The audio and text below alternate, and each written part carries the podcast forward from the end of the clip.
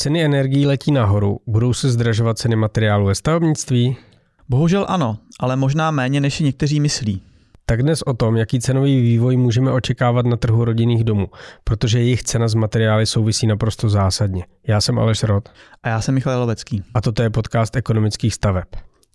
Michale, dnes se budeme bavit převážně o tom, co nás čeká z hlediska vývoje cen ve stavebnictví. A já rovnou prozradím, že na modelovém domu 100 metrů čtverečních rozklíčujeme podrobně jednotlivé položky, což je takové lákadlo pro posluchačky a posluchače. Nicméně, čím to otevřeme? No začínat a končit se má vždycky pozitivně, to si tady říkáme, někdy se nám to nedaří. A já mám jednu v celku dobrou zprávu. Je zjevné, že dynamika vývoje cen se mění a začínáme se blížit k normálu. Co si pod tím představíme? Můžete to trošku vysvětlit? Situace od roku 2021 a v prvních měsících roku 2022 byla uh, určitou těžkou šokovou terapií. Uh, nastal souběh dějů, které jsme vlastně v oboru do té doby neznali a proto jsme se na ně neuměli připravit. Z důvodu rozpadu dodavatelských řetězců nebylo možné na běžící stavby nakoupit základní materiály. Asi si pořád všichni pamatujeme, že zdivo, dřevo, ocel, tepelné izolace úplně zmizely z trhu.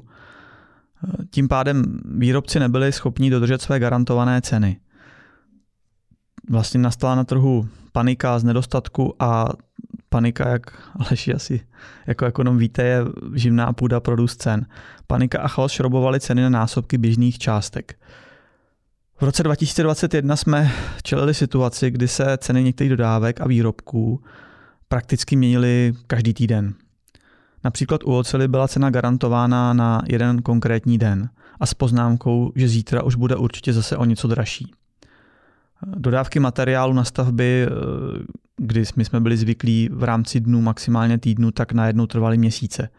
Když jsme objednávali materiál, nevěděli jsme, za jakou cenu ho za několik měsíců odebereme.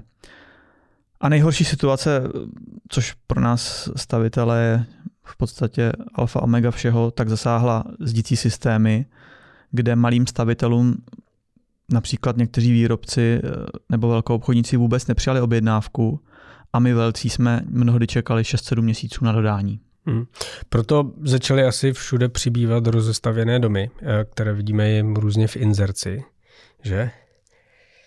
Je to tak, Aleši, a dokonce, dokonce nám to eh, píšou i naši posluchači podcastu, že tuto situaci zaregistrovali, někteří sami svoje stavby zastavili z tohoto důvodu, protože nebyli schopni se nad materiál.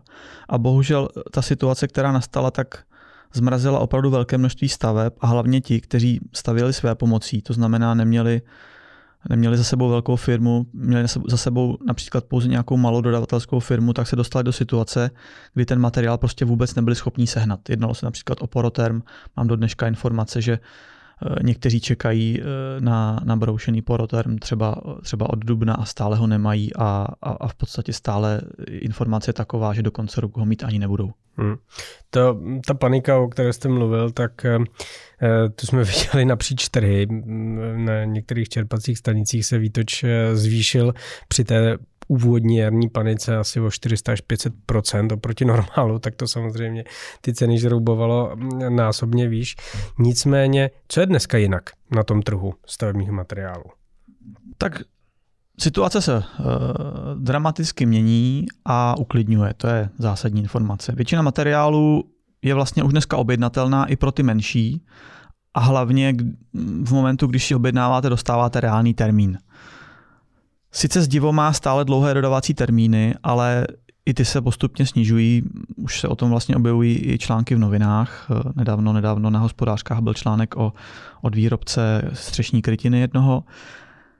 Stavitelé se naučili, tak jako vždycky přizpůsobíte se, naučíte se fungovat v nové situaci. My v ekonomkách máme objednané krovy, zdivo a okna na všechny stavby, které nás v následujících měsících čekají, což je pro nás vlastně jako velmi zásadní a hlavně pro ty klienty, kterým stavíme, že už to vlastně dneska máme, jak se říká, zaklepané.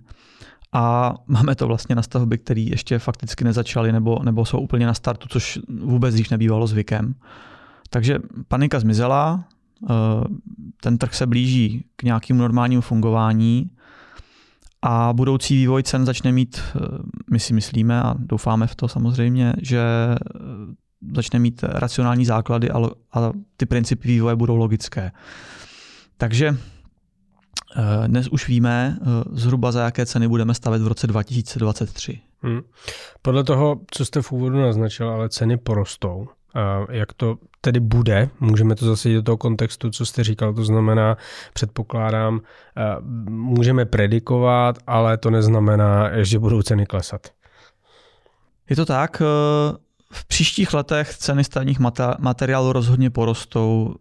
Pokud člověk sleduje různé debaty, tak spousta, eh, spousta eh, lidí i našich posluchačů doufá, že ty ceny budou klesat, ale to rozhodně si myslím, že nenastane. Zásadní ale je, že růst, ten růst nebude, nebude z důvodu nějaké paniky, aspoň to nečekáme, ale budou to klasické racionální důvody, tak jako to vlastně bylo dříve. Tempo tohoto nárůstu se, myslíme si, více přiblíží k obvyklému 5% meziročnímu vzestupu.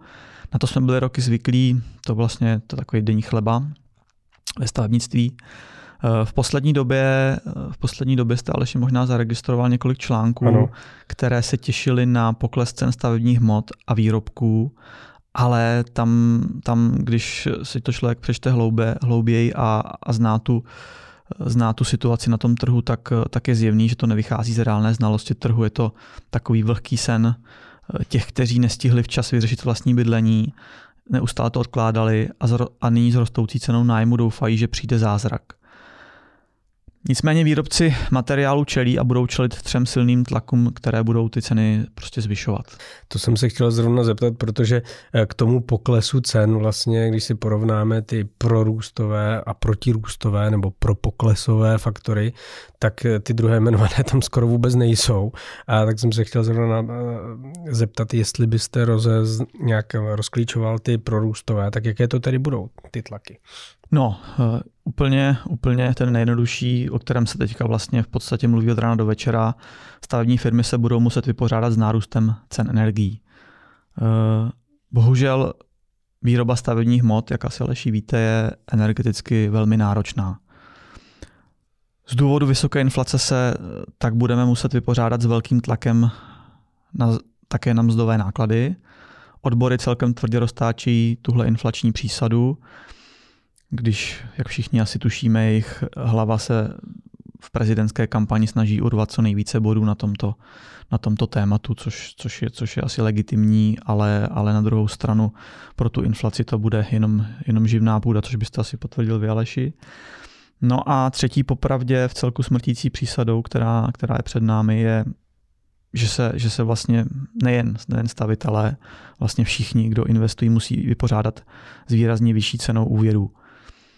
Naprostá většina technologií a strojů je u nás, a nejen u nás samozřejmě, pořizována za úvěrové peníze. A zásahem České národní banky se cena takového úvěru posunula z obvyklých dlouholetých 1,4% ročně na zhruba 8% ročně a to už je bomba, která se v těch cenách těch výrobků prostě projevit musí, tomu, hmm. tomu nikdo neuteče. Tady mám dvě zvídové otázky. Tou první je, že v prostředí eh, růstu cen a vysoké poptávky by dle teorie měly vznikat tlaky na rozšíření nabídky, ať už nějakou intenzivnější výrobou, eh, novými směnami, investicemi do rozšíření výroby, stavbou nových fabrik. Jako nejsem naivní, takže vím, že ta praxe není tak jednoduchá a že tam není eh, takový ten krátký horizont toho, jak prostě flexibilně může ta nabídka, obzvlášť v takhle energeticky náročné a sofistikované eh, výrobě, reagovat na, na tu poptávku.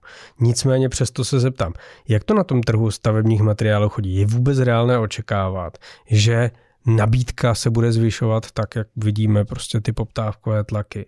A v jakém případně horizontu, jak dlouho to trvá? No samozřejmě, tahle ta ekonomická teorie je správná na většině trhu i funguje. Když začala po roce 2017 letět poptávka po stavebních materiálech nahoru, tak na to reagoval i Tong velmi rychle.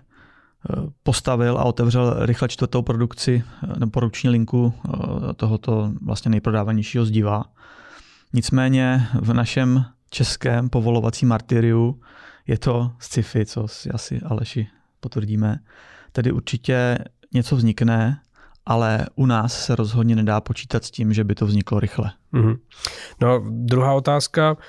Lidé často zapomínají, a mně se to při těch debatách i třeba někdy z novináři stává docela často, na kurz koruny vůči dolaru a euru. To znamená na to, že eh, řada těch eh, cen není závislá jenom prostě na samotné výrobě nebo na těch cenách jako někde v zahraničí, ale i na tom, jak se to dá přepočítávat nebo jak se to musí přepočítávat.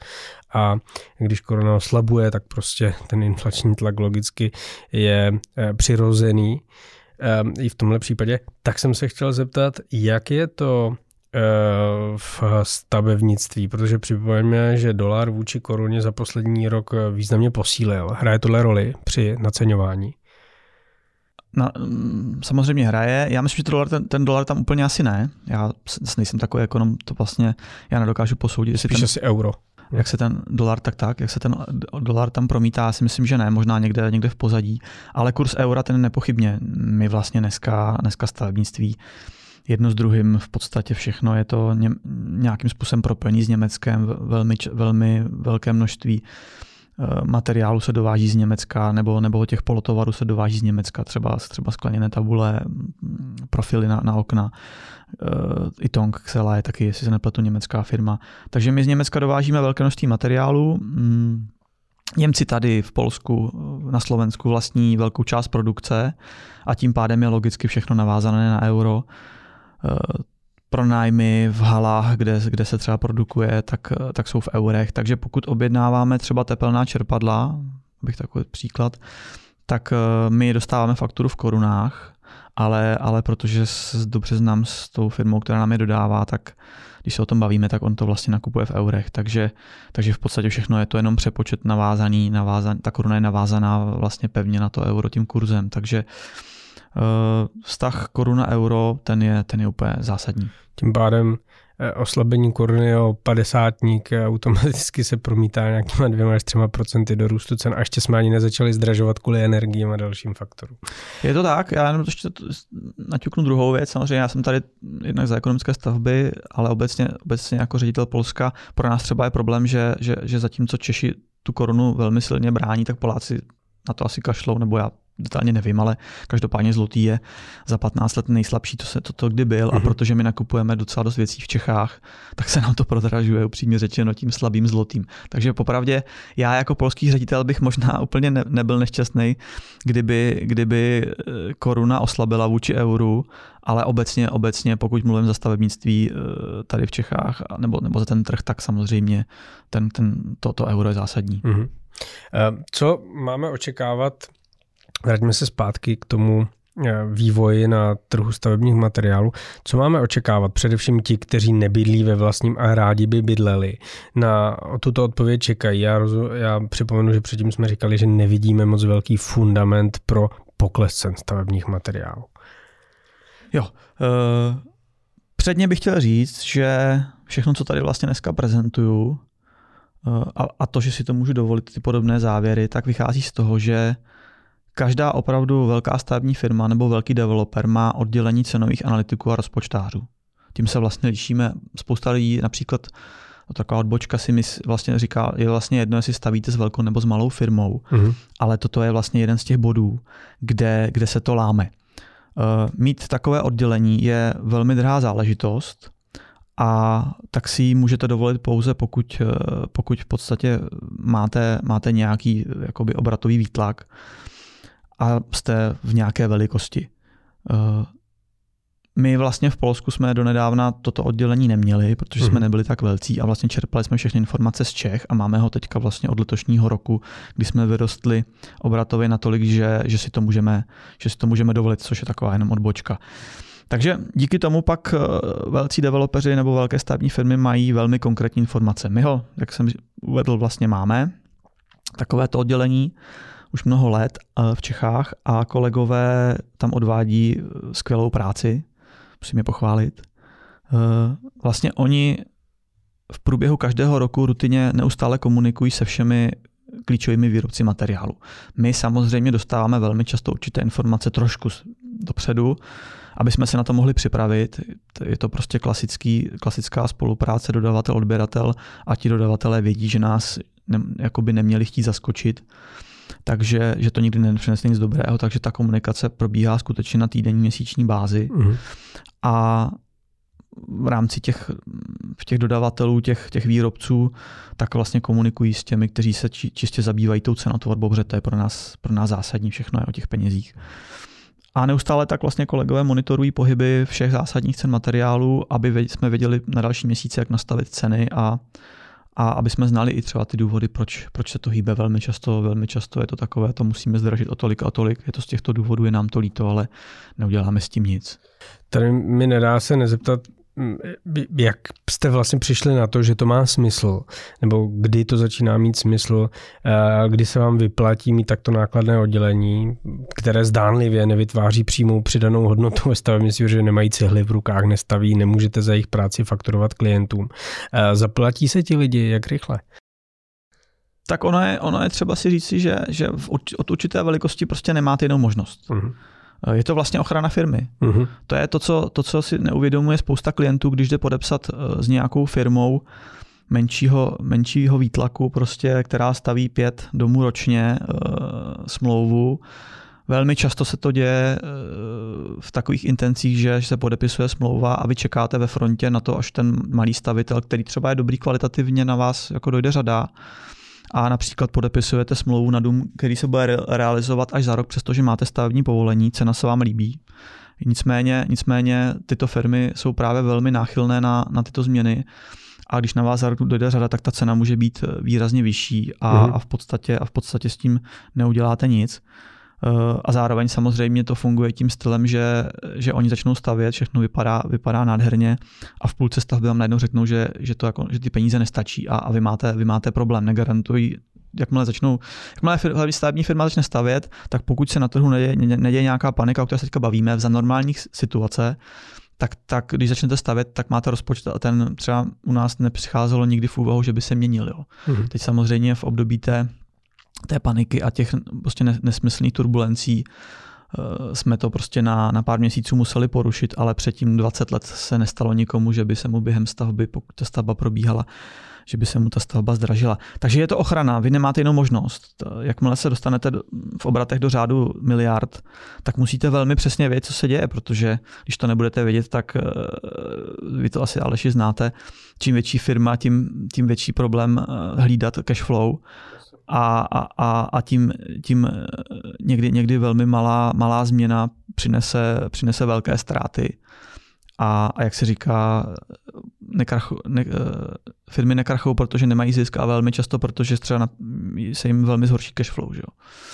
Takže pokud eh, takovou tu firmu vedeme, nebo já vedu, tak my, my, nebo já vlastně můžu taky říct, eh, neustále si malu nějaký scénáře toho, co bude, vývoje, plány, musím mít vždycky nějaký plán B, někdy kolegům říkám, že mám i plán C a D.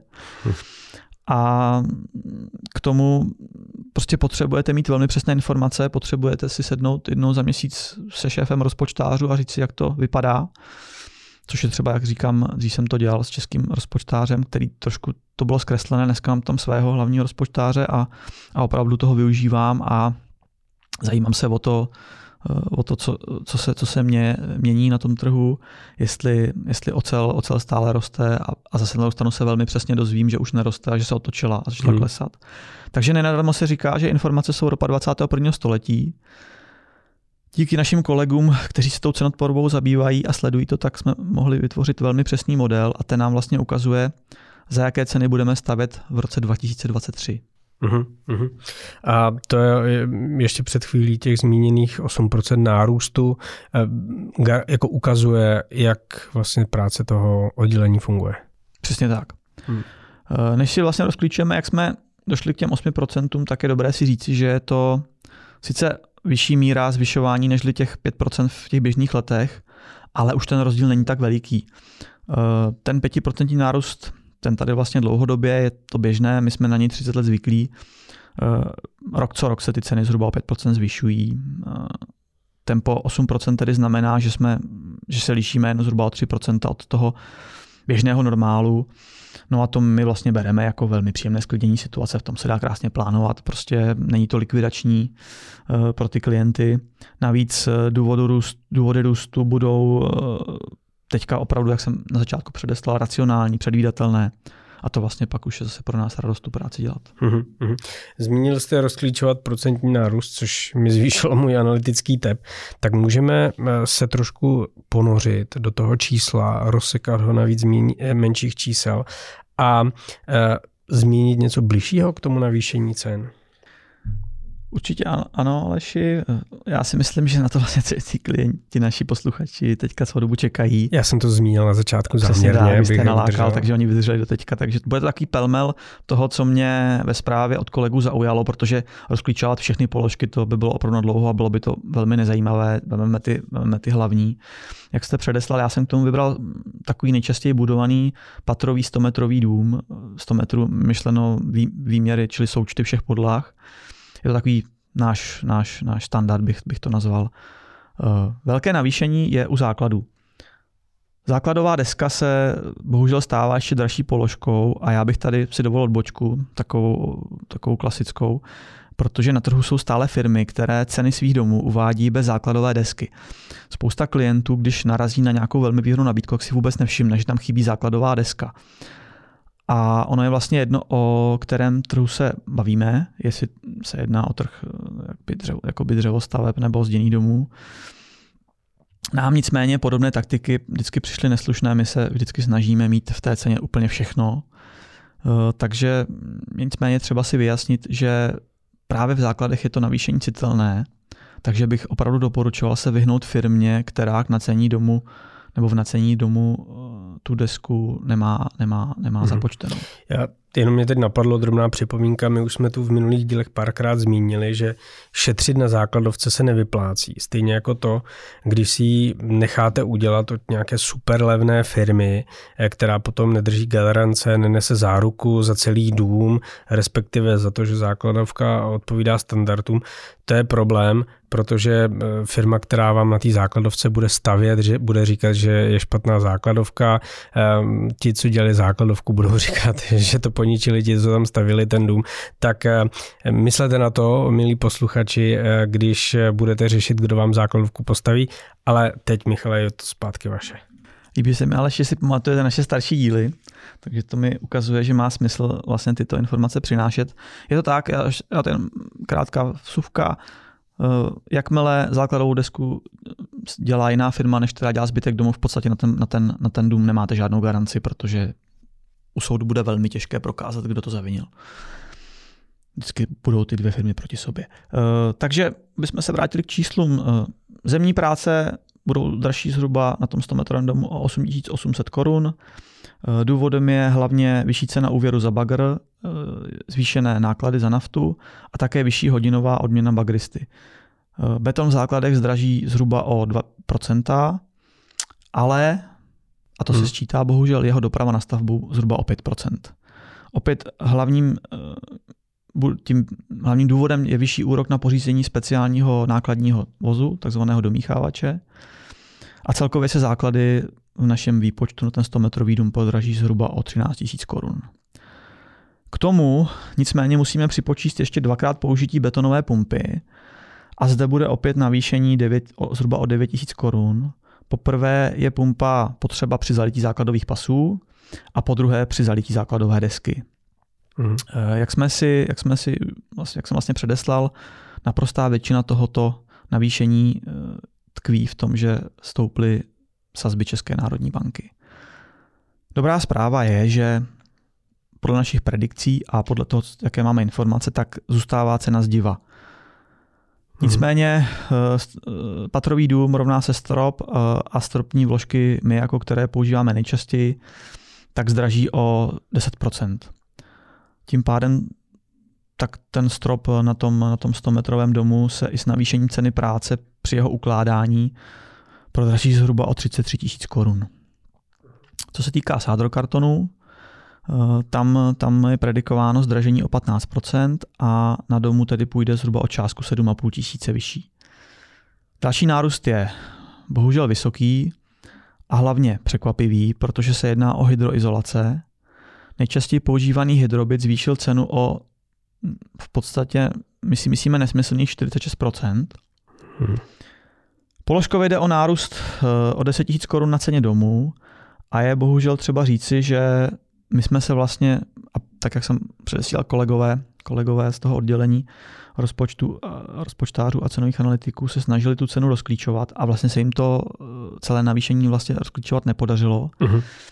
Takže určitě v části je důvodem nárůst ceny ropných produktů a nárůst energií, ale zároveň v těch 46% je zřejmě i určitý kalkul a snaha zvýšit si prostě zisk, eh, nebo se možná připravit na horší časy, které pravděpodobně asi nenastanou, takže to bude spíš otázka toho, že, že skrábnou větší zisk. Bohužel hydrobit nemá v, v současnosti náhradu v lepší ceně, takže, takže nám nezbývá nic jiného, než, než, eh, nebo klientovi, než to doplatit. Stejně tak v dalším růstu pokračují tepelné izolace. Známý ISOVR okolo 31%, Rockwool 25%. Celkově to bude na domu zhruba 24 000 korun navíc.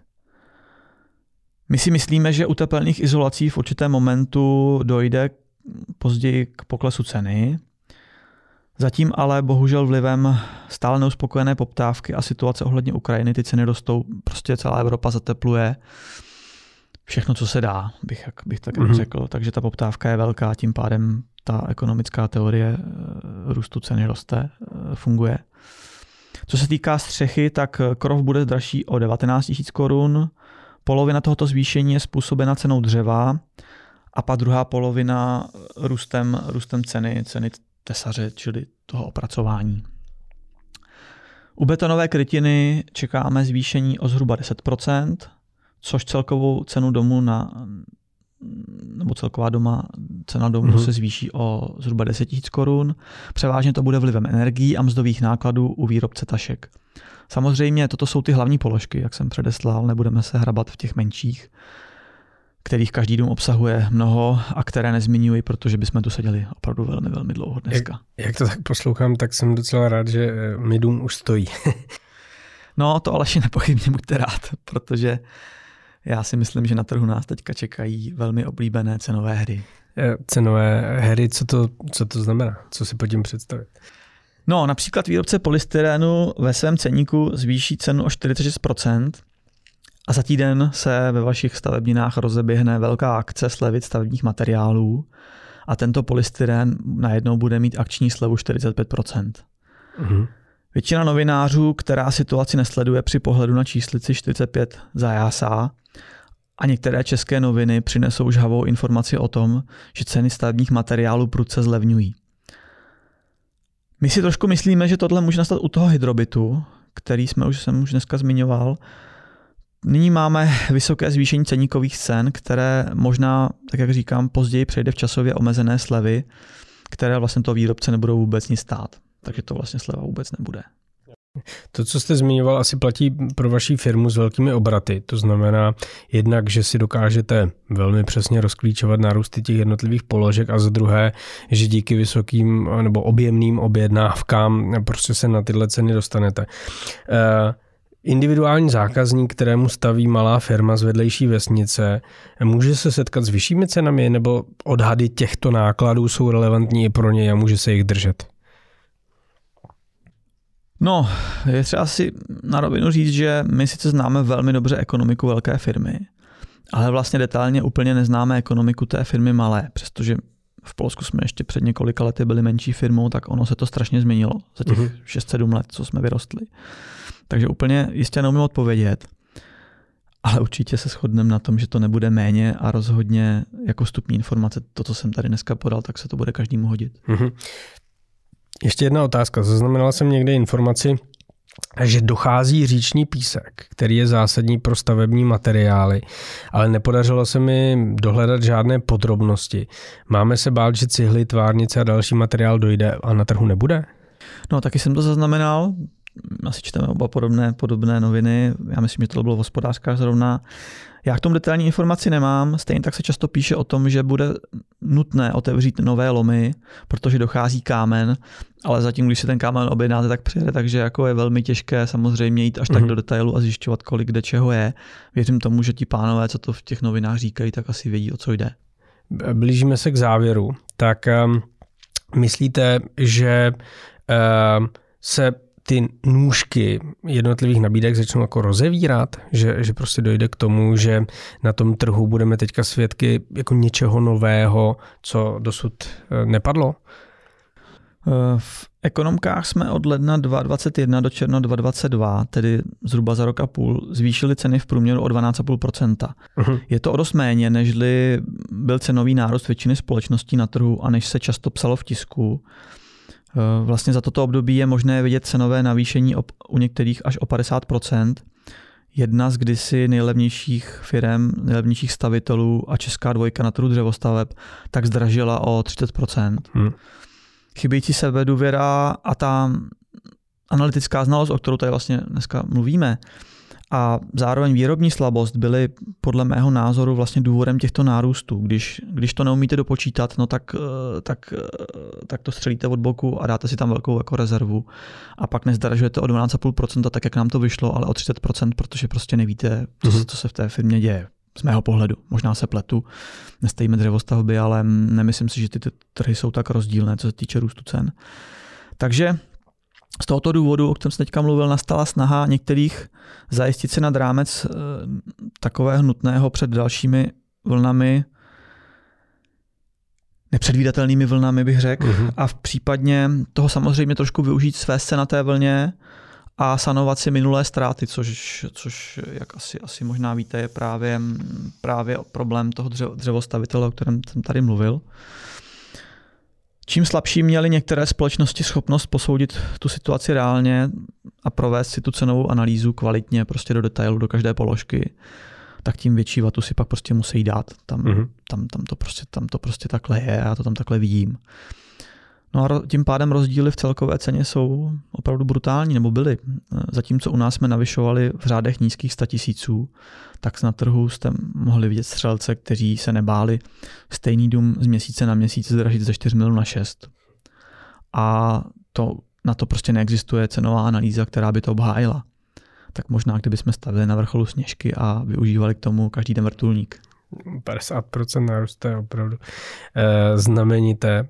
E, Čekáte, že se na trhu začnou objevovat hrubé stavby k prodeji? Částečně jsme to tady dneska už nakousli a myslíte, že to je alternativa pro naše posluchače eh, dívat se po takových rozestavěných domech a kupovat je?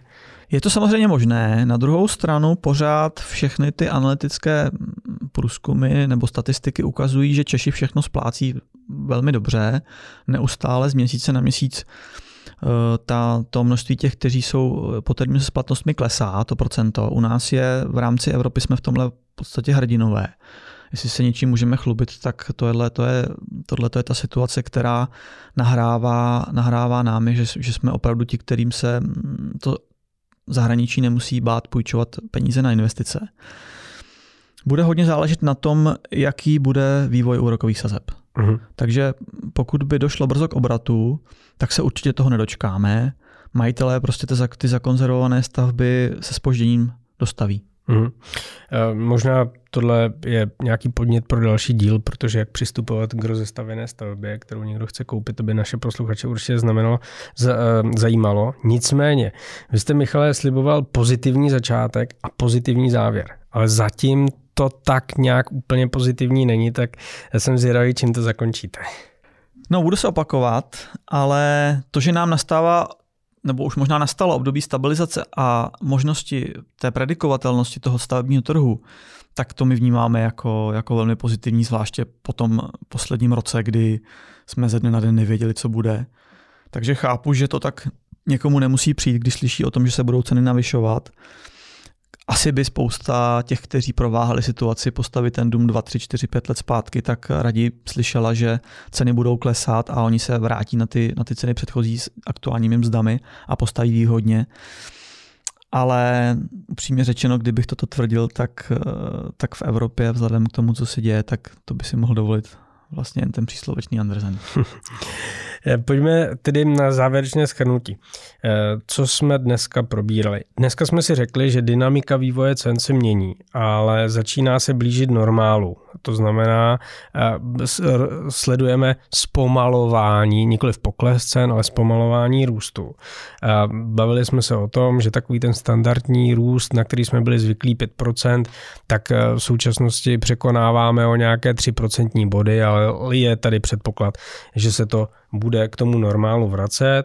Změna cen je předvídatelnější, zákazník i firma ví, na čem jsou. Odpovědné firmy dokáží garantovat dodání, držet harmonogramy, výrobci dodá, dokáží to zboží vyrobit a dovést tak, jak je předjednáno. Což je fajn, protože na trhu nevzniká panika a jak víme, panika tlačí ceny vzhůru. Pomáhá tomu i snaha zvýšit produkci a saturovat poptávku, což trošku vyvažuje tu dokonalou bouři na trhu stavebnictví. Nicméně eh, Michal zmínil, že eh, ta reakce nabídky na poptávku není a nemůže být flexibilní v České republice, zejména k tomu, že když něco schválíte, dostanete na to razítko a postavíte to, tak už se může jako dvakrát otočit prostě recese s nějakou fází růstu a zase recese. Eh, ta dokonalá bouře na trhu stavebnictví, růst cen, růst sazeb, nakumulované zakázky, růst eh, eh, energií, růst mest, nedostatek lidí. Opravdu, když si to zvážíme, žádné velké faktory pro to, aby ceny klesaly v příštích měsících nebo možná i jednotkách let tady eh, nevidíme. Eh, na modelovém domu 100 metrů čtverečních jsme popsali podrobně jednotlivé položky. Puste si to znovu, je to velmi zajímavé, protože i když odhad odráží ekonomiku ekonomických staveb, kde mají vlastní tým analytiků a rozpočtářů, který se tím zabývá, tak se to bude hodit všem posluchačům. Mohou se jej chytit i třeba při jednání se stavební firmou, která by jim dům měla stavět, nebo aby si zkontrolovali, jestli je někdo netahá za nos. Řekli jsme si také, jak kontext výše uvedeného prezentovat při hodnocení nárůstu ceníků jednotlivých firm. Na trhu jsme skutečně viděli, že některé ty nárůsty v cenicích eh, vybraných firm byly spíše střílením od boku, než by měly nějakou relevanci. Na to si určitě dávejte pozor. Zmínili jsme i to, že se možná na trhu začnou objevovat zázračné nabídky na nedokončené domy k prodeji, eh, u níž majitelům došly síly. Bude to určitě záviset na tom, jak eh, bude vypadat ekonomická situace, jaké budou úrokové sazby, ale za všech okolností platí dvojnásobná ostražitost při nakupování rozestaveného domu. Proč o tom si asi možná řekneme někdy eh, příště víc. A na závěr dostali jsme se ke slíbenému pozitivu, kterým je konstatování, že jsme schopni predikovat, o kolik porostou ceny, ten trh je čitelný a i dynamika cen se vrací k normálu. Podíváme-li se o pár měsíců zpátky, kdy skutečně nikdo nevěděl téměř nic, tak je toto pozitivum. Zapomněl jsem na něco, Michale? Já myslím, že jste Aleš nezapomněl na nic, myslím, že to bylo velmi dobře potrženo, sečteno. Tak to jsem rád. Já vám všem moc děkuji za to, že nás posloucháte, že nám píšete vaše podněty. Určitě v tom pokračujte, protože vidíte, že se k tomu, co nám píšete, vždycky v tom podcastu dostáváme. Můžete to dělat přes sociální sítě nebo na adresu podcast zavináč ekonomické stavby.cz a my se těšíme na slyšenou příště. Mějte hezký den. Hezký zbytek léta, vážení posluchači.